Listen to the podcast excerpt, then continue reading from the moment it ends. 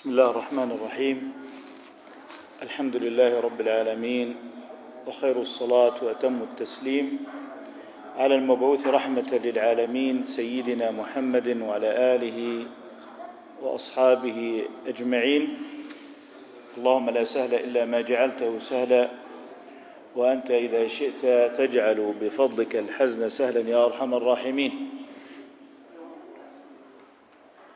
ما زلنا نعيش في ظلال الإسراء والمعراج وعظمة المكانة والمكان وأن في هذه السورة الكريمة من العظات والدروس جزاكم الله خير والعبر الكثير الكثير خصوصا في أيامنا هذه التي نعيشها.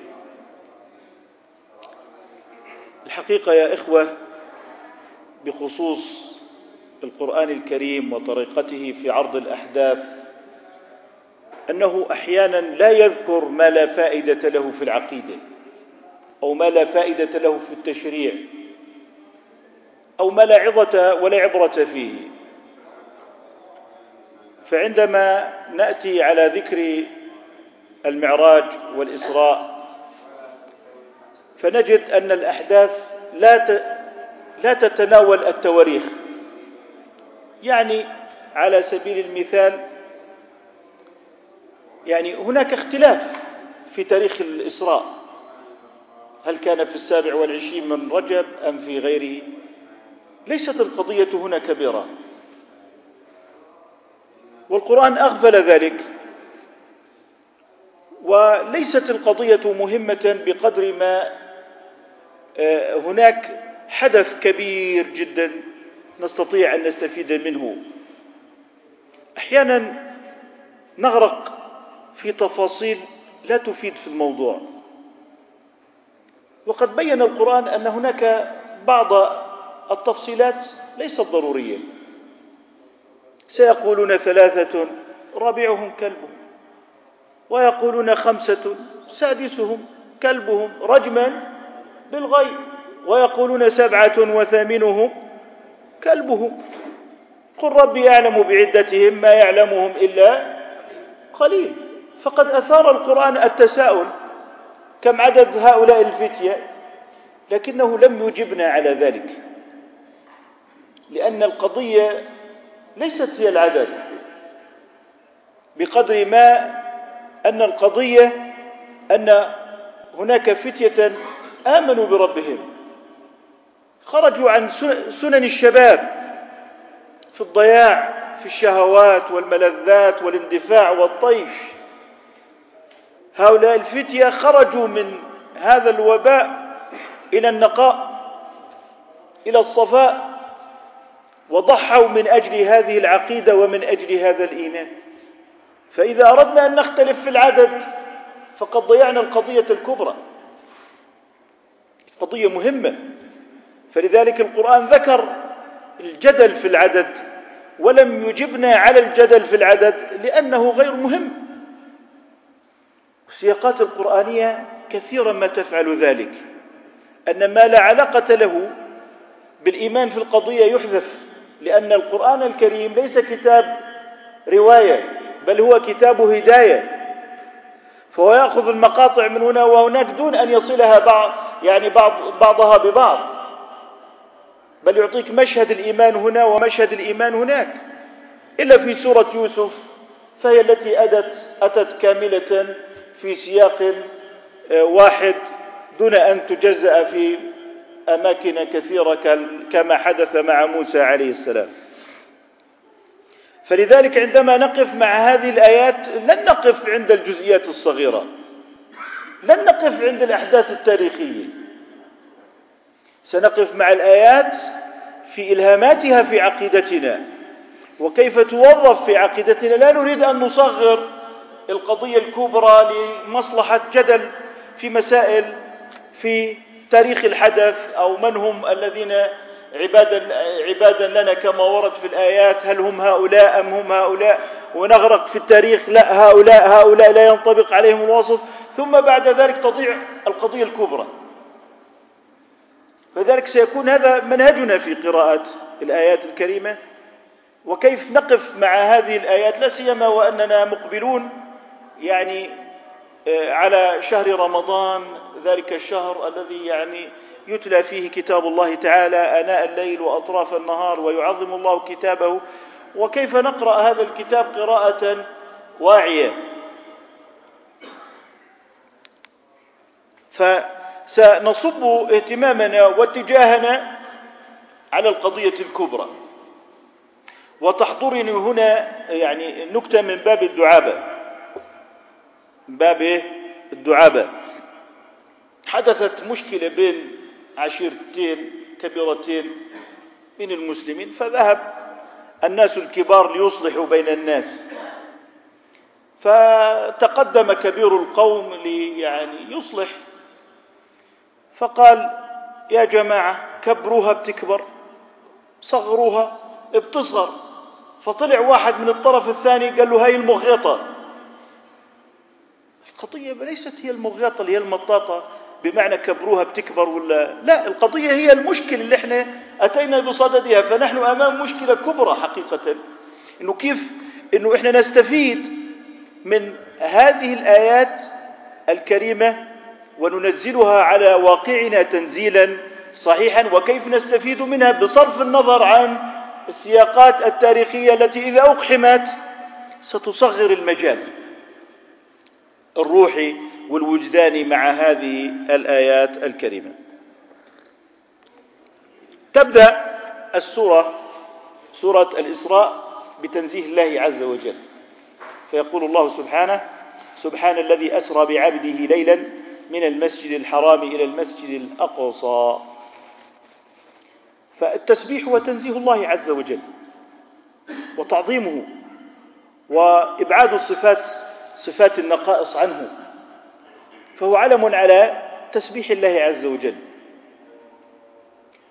وتأتي الآية في سياق التكريم للنبي صلى الله عليه وسلم وما رآه من ظروف عصيبة في دعوته عليه الصلاة والسلام واشتدت عليه المحن واشتد عليه الأذى فأراد الله عز وجل أن يريه بعينه شيئا من ذلك العالم المغيب الذي لا نراه نحن الآن. فأراد الله تعالى أن يراه النبي صلى الله عليه وسلم بعيني رأسه. وشرفه بشرف عظيم أن الله تعالى وصفه بأنه عبد لله.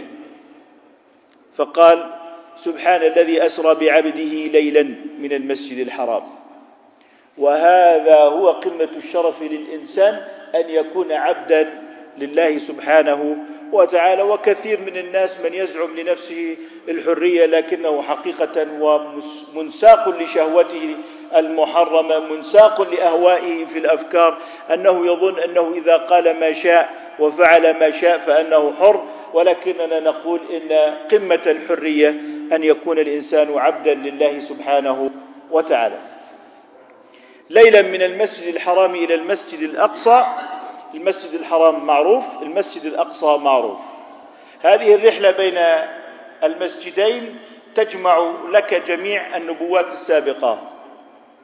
نبوات الأنبياء في الجزيرة كهود عليه الصلاة والسلام وصالح وتجمع لك النبوات في فلسطين بنو إسرائيل إبراهيم الخليل موسى سليمان داود عليهم السلام جميعا. فهذه الرحلة ليست فقط ربطا مكانيا بمعنى أنها من مكان إلى مكان بل هناك أمور خارج المكان وهي العقيدة الإسلامية الجامعة لكل النبوات وأن هؤلاء الأنبياء مسيرتهم واحدة من آدم عليه السلام إلى محمد عليه الصلاة والسلام دعوتهم واحدة هي الإيمان بالله الواحد سبحانه وتعالى. فهذه الرحلة هي للتأكيد على أن محمد صلى الله عليه وسلم هو وارث النبوات جميعا وأن هؤلاء الأنبياء الذين يصطفون وراءه في المسجد ليصلي بهم اماما عليه الصلاة والسلام معلنا ختم الرسالات جميعا وأن هذا هو النبي الخاتم وأن أمته هي الأمة الخاتمة للأمم. وأن أمته هي الأمة الوارثة. كما أن محمدا صلى الله عليه وسلم هو وارث النبوات وآتاه الله عز وجل القرآن الكريم شاملا للكتب السابقة وزائدا عليها وفضلا عن ذلك أنه مهيمن على الكتب السماوية السابقة وناسخ لما فيها أو لبعض ما فيها. هذا هو الإعلان وهذه رمزية الإعلان ورمزية الحدث وأن هذه الأمة العظيمة هي الأمة الخاتمة. ومن زعم أنه من موسى فهذه الأمة هم أولى بموسى. ومن زعم أنه من عيسى عليه السلام فإن هذه الأمة هي الأولى بعيسى عليه الصلاة والسلام. وأن هؤلاء الذين انحرفوا عن دين عيسى عليه السلام وانحرفوا عن دين موسى عليه السلام وعن دين سليمان عليه السلام والأنبياء جميعا هم قوم لا علاقة لهم بعيسى ولا بموسى ولا بسليمان وإن أمة محمد صلى الله عليه وسلم هي الأمة التي آه، آه، تشتمل على النبوات السابقة ويجب عليها أن تكون كذلك في عقيدتها وألا تتوهم هذه الأمة أن الذين يعبدون الصليب هم من عيسى عليه السلام في شيء ليسوا منه في شيء وسيتبرأ من دعوتهم يوم القيامة. وموسى عليه السلام سيتبرأ من يهود وما فعلوه وما اقترفوه بالكفر بالنبوة الخاتمة سيتبرأ أيضا منهم وسيعلم الجميع أن أمة الإيمان والإسلام أمة واحدة نبوات جميعا دعوتها واحدة. إذا محمد صلى الله عليه وسلم وهذا الإسراء بمحمد صلى الله عليه وسلم وهذه الرمزية لهذه الأحداث سواء كانت رمزية في المكان أو كانت رمزية في العقيدة والنبوات آه، إنما هي رمزية لهذه الأمة أيضا أن تكون في مقام ومكانة هذه آه، الرحلة العظيمة التي تبوأها محمد صلى الله عليه وسلم. المقصد من هذه الرحلة لنريه من آياتنا. ليرى النبي صلى الله عليه وسلم من آيات الله عز وجل الكثير مع أنه في الإيمان الإيمان العظيم إلا أن الله عز وجل يريد أن يرى النبي صلى الله عليه وسلم الآيات الكبرى هناك في السماء. لقد رأى من آيات ربه الكبرى حيث بلغ سدرة المنتهى عليه الصلاة والسلام وبلغ منزلا عظيما عند الله سبحانه وتعالى. ثم بعد ذلك تختم هذه الآية إنه هو السميع البصير. هذا الحدث كبير جدا. يعلن عن عالم غيبي. نحن عنه غافلون. قد نؤمن به بإيمان وهذا الإيمان العظيم الذي نؤمن به في هذه الرسالة هو إيمان آه، لا شك صادق. ولكن يا إخوة هذا الإيمان يزيد وينقص. يزيد مع القراءة لآيات الكتاب والتدبر فيها.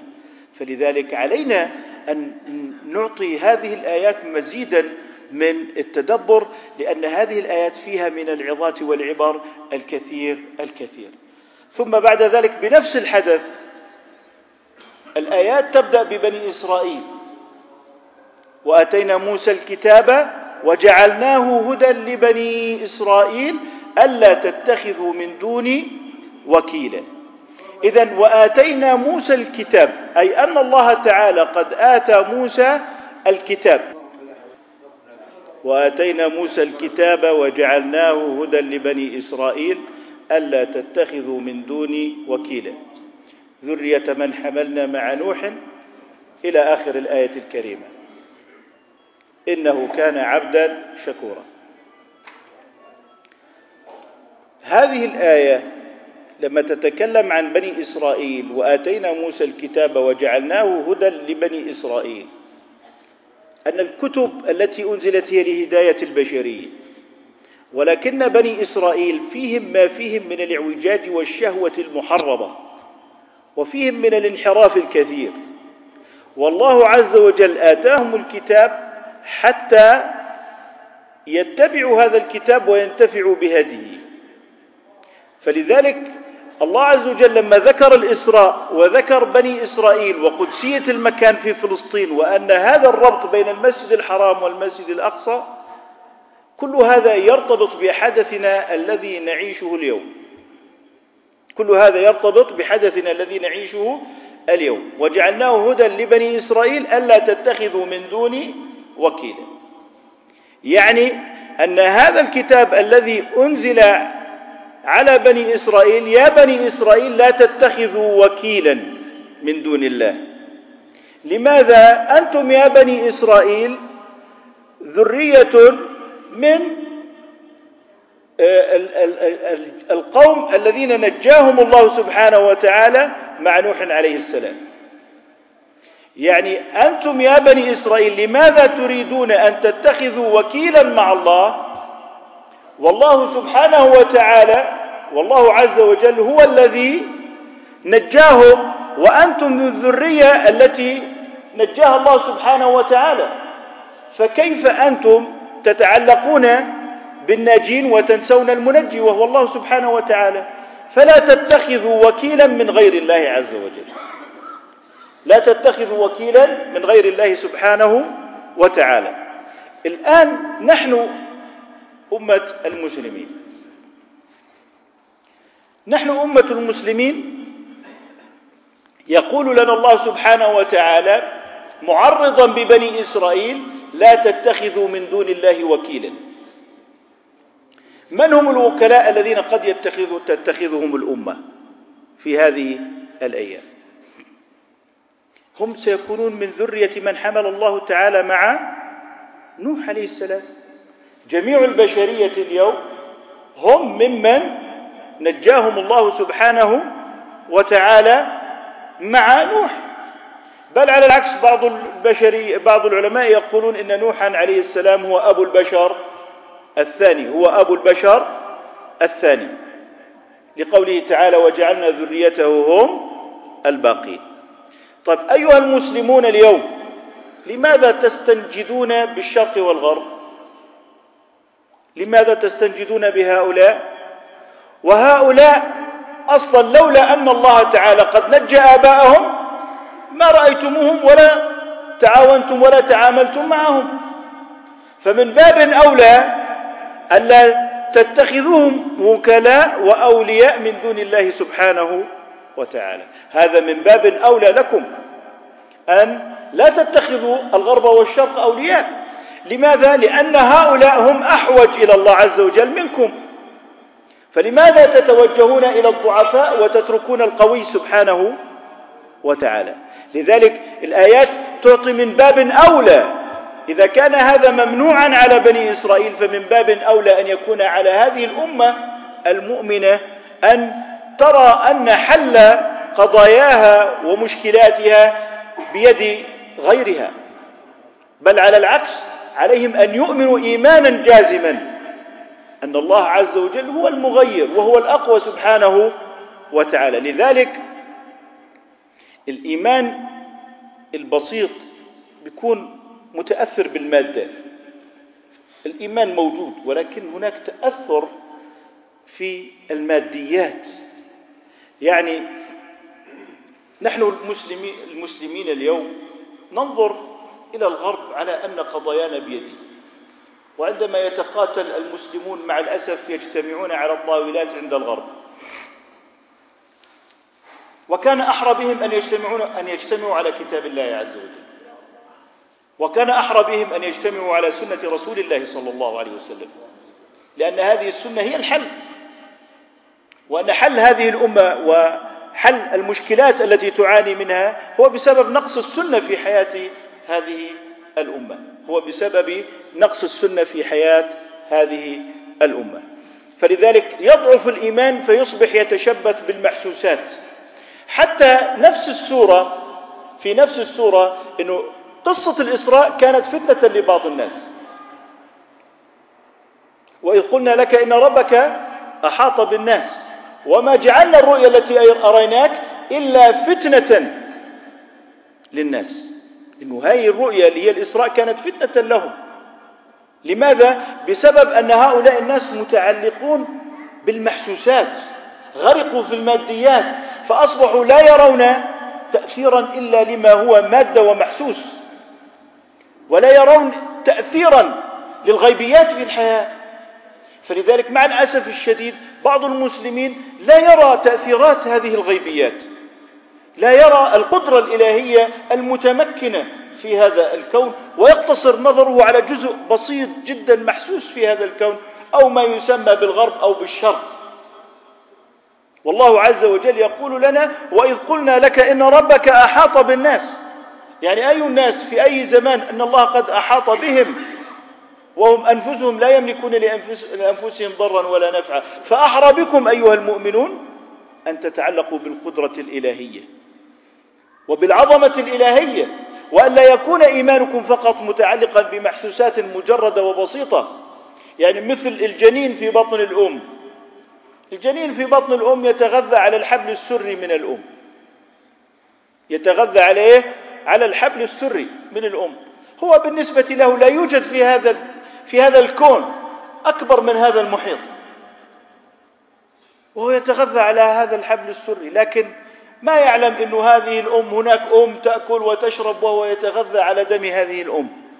فهذا الإنسان البسيط يعني لو أوتي شيئا من التفكير يقول لك أنا أعيش على هذا الحبل السري وإذا انقطع مت وهلكت. هذا هو مستوى الإيمان البسيط.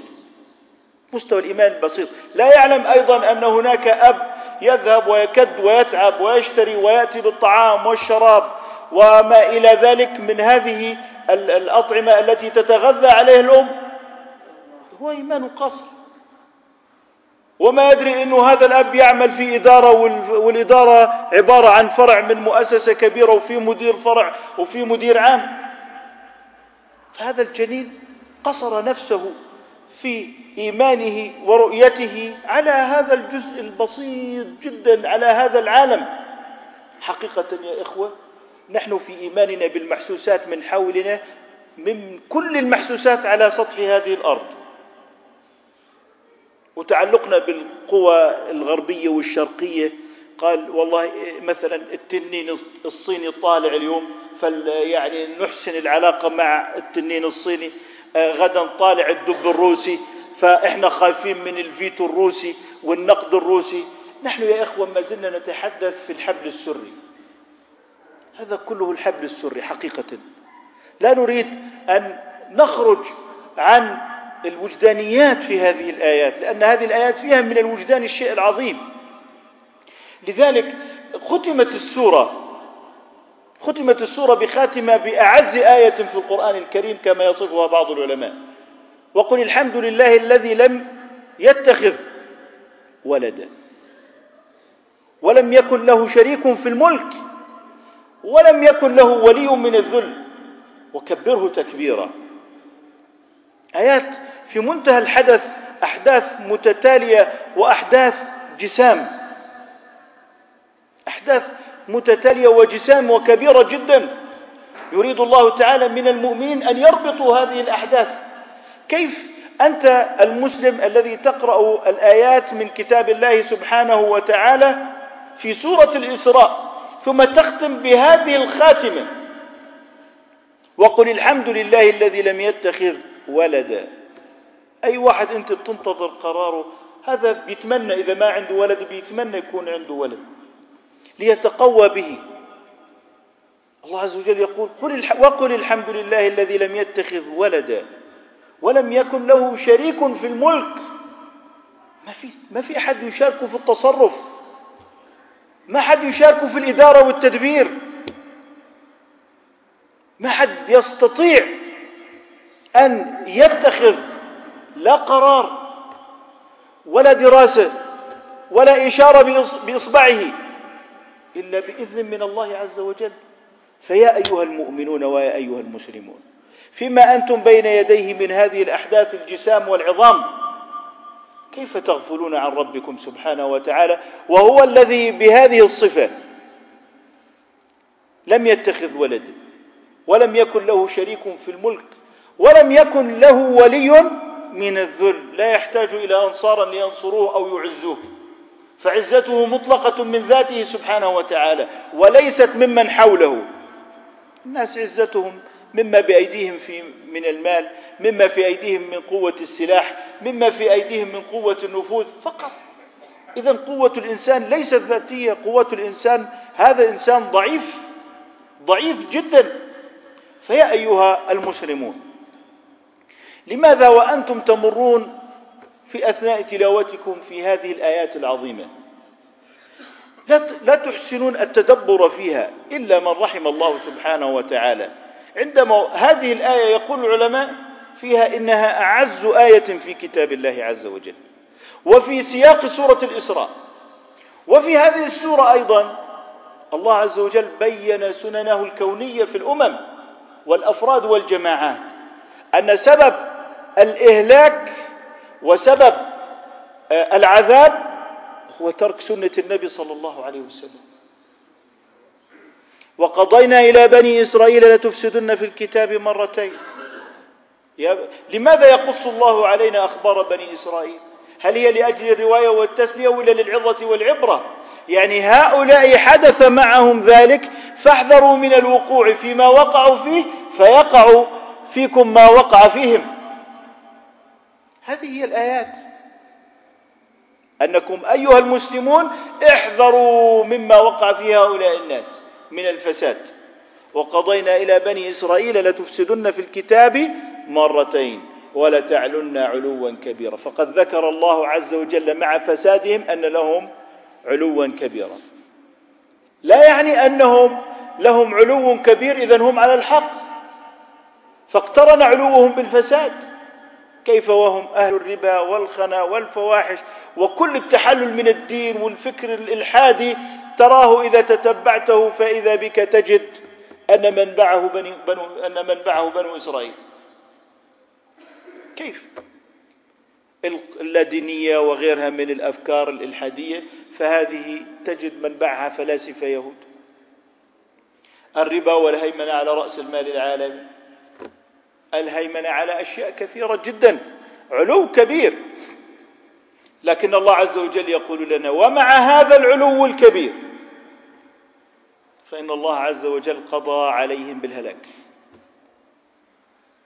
ولكن سبب الهلاك ليس نقص المال وليس نقص السلاح إنما هو إفسادهم في الأرض.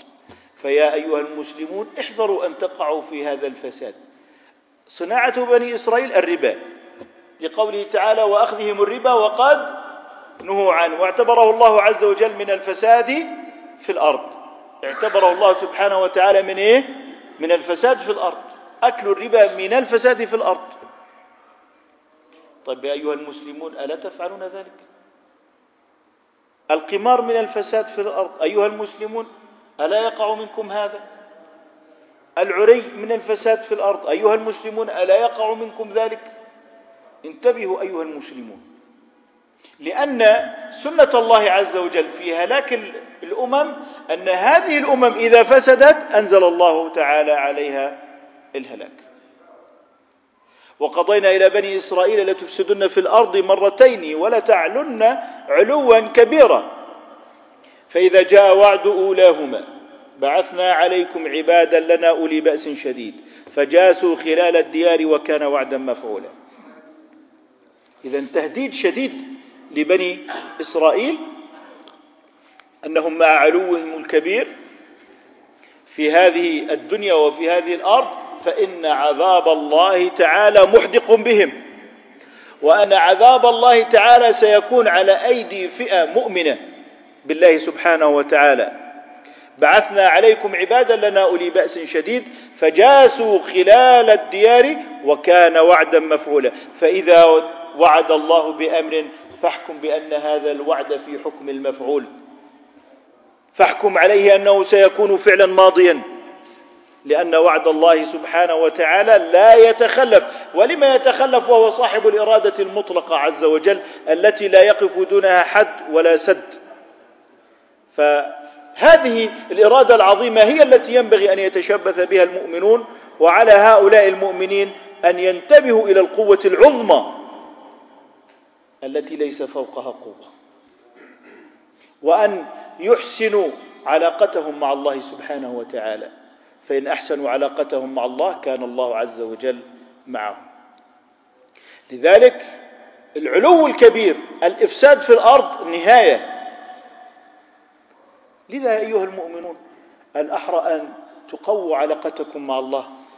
لا أن نأتي ونبرر أنه بسبب قضية فلسطين والله صار ناس الشيوعيين ليأخذوا القوة من الشيوعية لأنه والله الشيوعية كانت غالبة في ذلك الحين.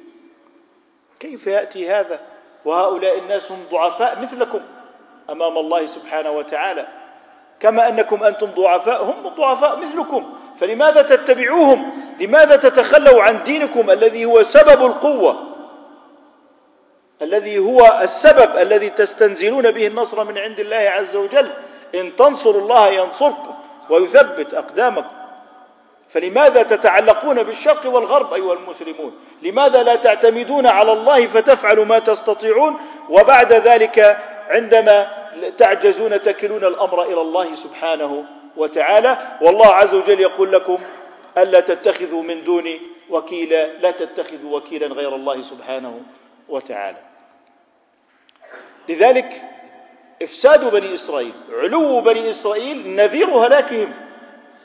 وما عليكم أيها المؤمنون إلا أن تستمسكوا بسنة رسول الله صلى الله عليه وسلم سواء في السراء سواء في الضراء لأن هذا أنتم مكلفون به وستحاسبون عليه يوم القيامة. رجعت فلسطين ما رجعت فلسطين؟ الله بده يحاسبك على الدين اللي أعطاك إياه. واحد قال هذا الرجل فلان يعني من أول ما سقطت القدس ما صلى يعني أنه وطني. أنه رجل وطني. قال والله من حد ما سقطت القدس ما صلاش. يعني زعلان. هذا هذا مثل للغباء مثل للسذاجة مثل للتفاهة. كيف؟ بالعكس أن نحن الآن أقرب إلى الله عز وجل ويجب أن نشعر أننا أصبحنا في أمس الحاجة ونحن في حالة الضعف لأن حالة الضعف هي حالة قرب من الله عز وجل. عندما يتجرد الإنسان من أسباب المادة ولا يجد حوله من المادة فتجد هذا الإنسان أصبح قلبه أقرب إلى الله سبحانه وتعالى. لذلك فإذا جاء وعد أولاهما بعثنا عليكم عبادا لنا أولي بأس شديد فجاسوا خلال الديار وكان وعدا مفعولا ثم رددنا لكم الكرة عليهم. وأمددناكم بأموال وبنين وجعلناكم أكثر نفيرا. سنة الله. المداولة بين الأمم.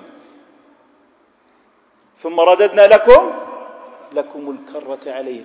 ليه؟ لأنهم هم تخلوا تخلوا عن الرسالة وما عادوا يعتقدون أنهم أصحاب الرسالة وعالمية الدين. أصحب أصبح هؤلاء الناس بعضهم هذه مزرعتي هذا مصنعي هذا متجري هذا بيتي هذا مالي هذا ولدي ولم يعد هناك عالمية الرسالة تعيش في أذهان هؤلاء الناس. تخلوا عن الواجب. لما قاموا بالواجب انتصروا. الواجب الإلهي الذي فرضه عليهم. لكنهم عندما تخلوا عن الواجب الإلهي الذي أوجبه الله سبحانه وتعالى عليهم عندئذ هؤلاء الناس أدال الله الدولة عليهم. وتلك الأيام نداولها بين الناس إذا من الذي يدبر الأمر ويحرك الأحداث؟ حقيقة بعضنا يرى ما هي أسباب كذا لأنه فلان عمل كذا ولأنه فلان عمل كذا ولأنه حدث كذا. صح هذا ربط ظاهر للأشياء صحيح. في الظاهر ما صحيح. سبب الحادث أنه فلان مسرع هذا صحيح. لكن لا يعني ذلك أنه لا توجد إرادة قادرة ونافذة هي التي تحرك هذا الكون كله وهي إرادة الله سبحانه وتعالى. فإما أنك أنت مثل ذلك الجنين تبقى متعلق بالحبل السري وتظن أن الغذاء لا يأتي إلا من هنا بهذا اليقين على المحسوسات وجزاك الله خير بهذا اليقين على المحسوسات والماديات مثل اللي أنكروا أن يكون البعث بالجسد ضاقت قلوبهم. لذلك الله عز وجل قال وما جعلنا الرؤيا التي أريناك إلا فتنة للناس. كيف محمد صلى الله عليه وسلم يعني يسرى به من المسجد الحرام إلى المسجد الأقصى ثم يعرج به إلى السماء ثم يعود وفراشه دافئ. عقل ضيق. حتى اليوم لما إحنا بنقول يا جماعة توكلوا على الله صلوا على حافظوا على صلواتكم على زكواتكم اتركوا المحرمات. يقول لك يا أخي هو الدين صلاة؟ والله إذا صلاة هزيلة ضعيفة لا مش هذا ليس هو الدين. لكن إذا كانت صلاة كصلاة الصحابة رضي الله عنهم أو تقترب نعم هذا هو الدين. والإيمان كله يتجلى في الصلاة. لا تحسب أن هذه الصلاة عبارة عن آه، حركات آه، مادية رياضية فقط. لا لا هذه حركات قلوب. آيات تسمع وآيات تتلى. فلذلك لو قلت اليوم نحن بالله سبحانه وتعالى وننتصر وتوكلنا على الله بيقول لك لا لابد من التنمية وصح لابد من الصناعة صح بس اعمل الذي تستطيع وما الذي والذي لا تستطيع عفى الله عنك. لكنك لا تجعل أن هذه العلاقة بين السلاح والنصر هي علاقة ضرورية سببية لا تتخلف. لا ممكن يكون عندك سلاح ومع ذلك لا تنتصر وممكن يكون عندك مال ولا تنتصر وممكن يكون عندك أولاد كثيرين ولا تنتصر. ولكن النصر من عند الله سبحانه وتعالى وقد حصره الله تعالى. وما النصر إلا من عند الله. إذا حصر. لا تفكر إنه هذه الأمم تنتصر وتلك تتغلب إلا بسنة من سنن الله عز وجل هو الذي يداول الأمور بين الأمم. لذلك الله عز وجل يريدنا أن نتعامل بأيدينا مع الأسباب ولكنه يريد منا أن نتعامل بالإيمان مع الله عز وجل. يعني يريد أن تكون قلوبنا له ولكنك تتعامل مع هذه الأشياء المادية. فلا يجوز لك أن تترك الأسباب. المادية لأنها وضعت لتأخذ بها. ولكن لا يجوز أن تصبح هذه الأسباب المادية تطغى على الإيمان والعقيدة بالله سبحانه وتعالى. فأنت بهذين الأمرين أسباب مادية تقوم بها وبما تستطيع وأعدوا لهم ما استطعتم من قوة ومن رباط الخيل ترهبون به عدو الله وعدوكم. هذا ما تستطيع. لكن الإيمان لا بدك تحقق المطلوب. لابد من الإيمان المطلوب. أما الاستطاعه أما الأسباب المادية فهي حسب الاستطاعه لذلك هي سنة من سنن الله عز وجل. هذه سنن كونية. كما أن للأفراد آجال كذلك للأمم آجال. ولكن هذه الأمة أجلها ممتد. حتى إذا انتهى أجل هذه الأمة أقام الله سبحانه وتعالى الساعة. لأنها الأمة الخاتمة ولا يوجد أمة بعدها. فلذلك هذه السنن التي يجب أن نعيش فيها إنه كما أن هناك قوانين في السير هناك قوانين سير الأمم. قوانين لسير الأمم وهلاك الأمم وولادة الأمم. كثير أمم بادت نقرأها في التاريخ وهذه الأمم لم يعد لها حضور. ولم يعد لها وجود ابدا إلا في التاريخ. امم بادت انقرضت كائنات انقرضت وبادت. فيا إخواني الله عز وجل يعطينا قوانين مثل ما في الفيزياء قوانين كذلك في قانون الأمم. وتلك الأيام نداولها بين الناس. إذا عندك طاعة الله عز وجل وكان عندك الإيمان واليقين بالله سبحانه وتعالى فأبشر بالنصر. قد تخونك الأسباب المادية قد لا يكون بين يديك بين من الأسباب المادية ما يكفي ولكن الله عز وجل سيكون معك. قد يلقي الرعب في قلب العدو. كما فعل سبحانه وتعالى في اللي هم كفار قريش في معركة بدر. إذ يوحي ربك إلى الملائكة أني معكم. فثبتوا الذين آمنوا. سألقي في قلوب الذين كفروا الرعب. هذه هذه قد يشتري الإنسان السلاح من السوق. لكن والله الإيمان لا يشترى من السوق.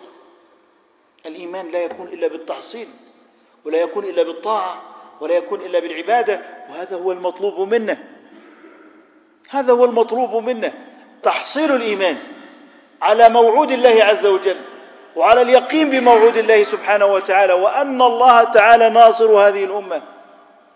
هذا هو الفأل الذي يطلبه منا الله سبحانه وتعالى ونحن نتلو آيات سورة الإسراء. صح ثم رددنا لكم الكرة عليهم وأمددناكم بأموال وبنين وجعلناكم أكثر نفيرا. إن أحسنتم أحسنتم لأنفسكم وإن أسأتم فلا. يعني يا إخوة هذا قانون. يا أمة الإسلام هذا الكلام يقال لبني إسرائيل ويقال لكم. إذا أحسنتم أحسنتم لأنفسكم. معيار الحسن إيه هو؟ إنه نلبس نظيف ومرتب ونركب سيارات حلوة ونعيش في بيوت هنيئة؟ لا. إن أحسنتم إلى أنفسكم بالعمل الصالح. فهذا ينفعكم. طاعة الله تنفعكم. فتاة مسلمة تتحجب تنفعكم عند الله. رجل يبر بأبيه الكبير ينفعه. وسبب من أسباب الانتصار. الانتصار لهؤلاء الضعفاء. الانتصار للفقير للمسكين للضعيف للمريض لذي الحاجة. بهذا تقوم الأمة.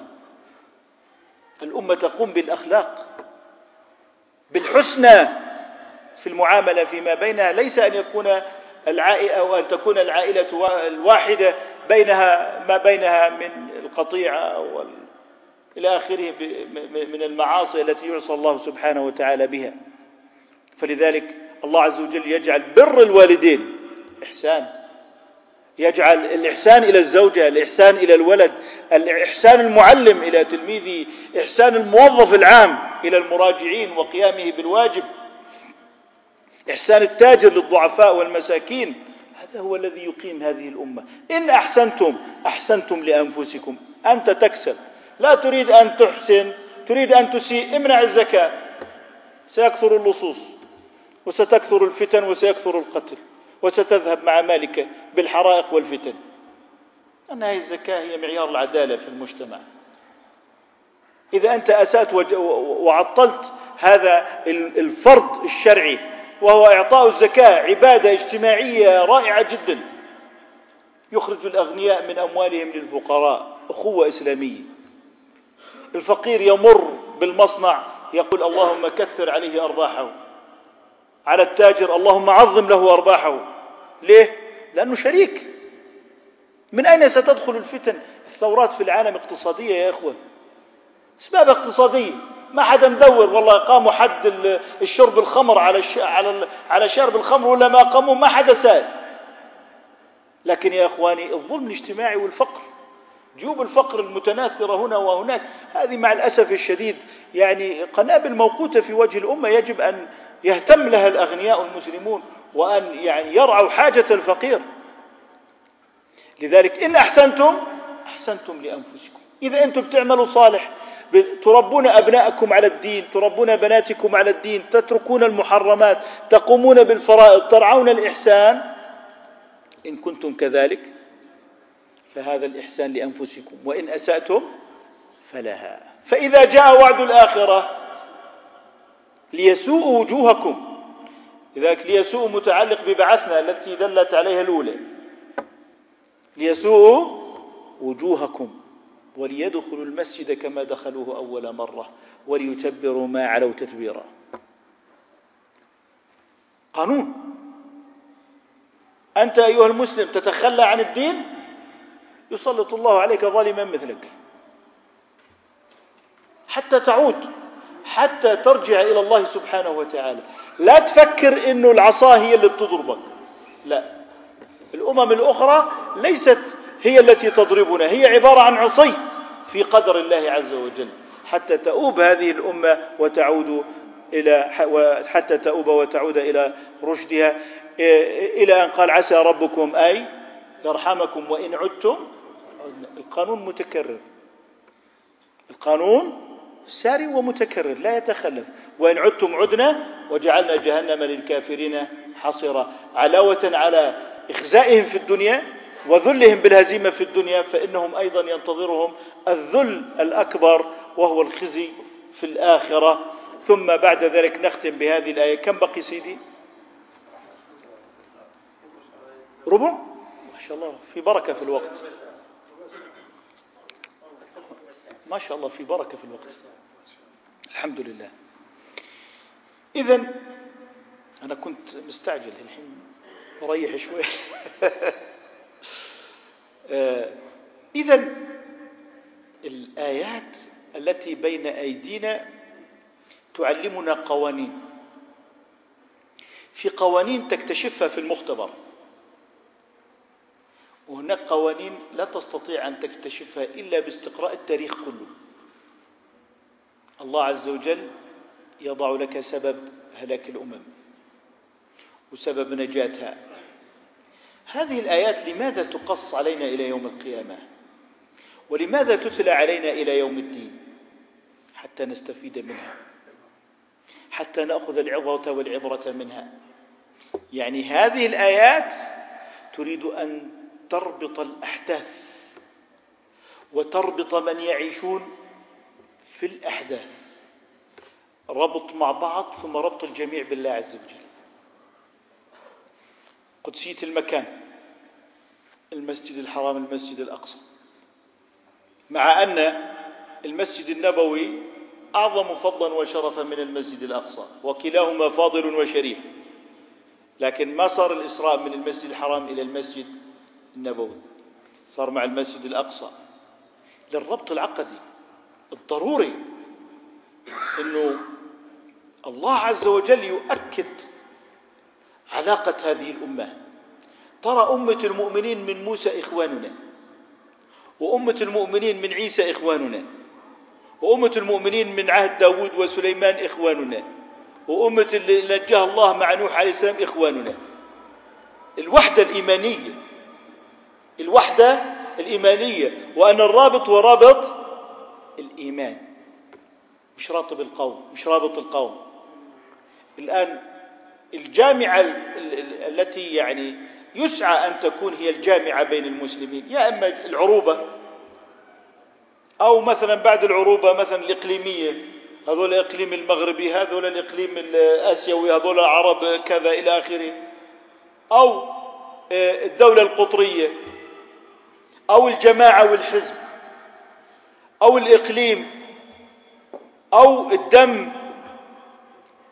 ربنا بيعلن الرابطة الوحيدة الناجية والنسبة الوحيدة التي شرفها الله سبحانه وتعالى نسبة الإيمان يا إخوان. لذلك إحنا في عندنا إشكالية إنه لما أسيء لعيسى عليه السلام إحنا حتى ما أنكرنا. يعني عيسى عليه السلام وصف بأوصاف ورسم بصور مسيئة جدا وهذه الأوصاف التي وصف بها يترفع عنها الإنسان العادي ولا يقبلها لنفسه. إحنا تعاملنا على أنه هذا نبيهم. ما تعاملنا على أنه هذا نبينا. مع الأسف الشديد. آه كذلك موسى عليه السلام. وهم ما سألوش. حتى لو مثل عيسى عليه السلام بهذه الصور. عادي. لكن كان ينبغي من الذي ينبغي أن يكون له موقف مشرف؟ هذه الأمة. نحن أمة أمة مؤمنة بعيسى وأن عيسى نبي من أنبياء الله. والرابطة التي أحياها النبي صلى الله عليه وسلم بإذن الله عز وجل وبتدبير من الله سبحانه وتعالى رابطة واحدة هي رابطة الإيمان. رابطة الإيمان بين الأنبياء الإيمان الواحد أن الله عز وجل واحد. بعد هذا الذكر في هذه في هذا السياق للآيات الكريمة وآتينا موسى الكتاب وجعلناه هدى لبني إسرائيل ربنا بيقول أعطيناكم أيضا أنتم كتاب إيه؟ إن هذا القرآن يهدي للتي هي أقوم ويبشر المؤمنين الذين يعملون الصالحات أن لهم أجرا كبيرا. هذه هي المنة إن هذا القرآن يهدي للتي هي أقوم يعني في كل شؤون الحياة سواء شؤون الأفراد شؤون الجماعات والمجموعات شؤون الدول البشرية كلها هذا القرآن يهديهم لما هو أفضل ولما هو أحسن. طيب إذا كان الأمر كذلك لماذا نريد أن نستفيد من الفلسفة الأوروبية؟ ممكن نستفيد صناعة السيارة ما عندنا مشكلة. زراعة القلب نستفيد آه والله هذا جيد ما لا, لا مشكلة. لكن التشريع التشريع أيهما أفضل في التشريع؟ كتاب الله أما جاءكم أيها المسلمون من الغرب؟ كيف يمكن أن ينظر مسلم على أن التشريع الغربي هو المثل الأعلى ثم يأتي في رمضان ويقرأ قوله تعالى إن هذا القرآن يهدي للتي هي أقوم ويبكي في قراءة القرآن. ولكنه يظن أنه إيه؟ ميثاق حقوق الإنسان الذي يأتي من الغرب أحسن من ميثاق حق الإنسان في الكتاب. كيف؟ كيف يكون كيف أن هذا يا أيها المسلم وإحنا كل يوم حق الإنسان حق الإنسان حقوق الإنسان حقوق الإنسان حقوق المرأة حقوق الطفل. كيف يا أيها المسلمون تمرون على هذا الكتاب الذي يقول لكم إن هذا القرآن يهدي للتي هي أقوم وبعد ذلك لا تستفيدون منه ما هو أقوم في حياتكم. يعني أن هذا الكتاب لم يأتي ليقرأ قراءة حرفية لفظية نصية دون أن يكون هناك محتوى لهذه المعاني في حياتكم. عليكم أن تحولوا هذه الكلمات إلى حياة. لأن في هذا الكتاب ما هو أقوم أحسن. فإذا قرأتموه قراءة عابرة لفظية مع أحكام تجويد دون تدبر صحيح. إذا أنتم لم تستفيدوا ما هو أقوم. من هذا الكتاب.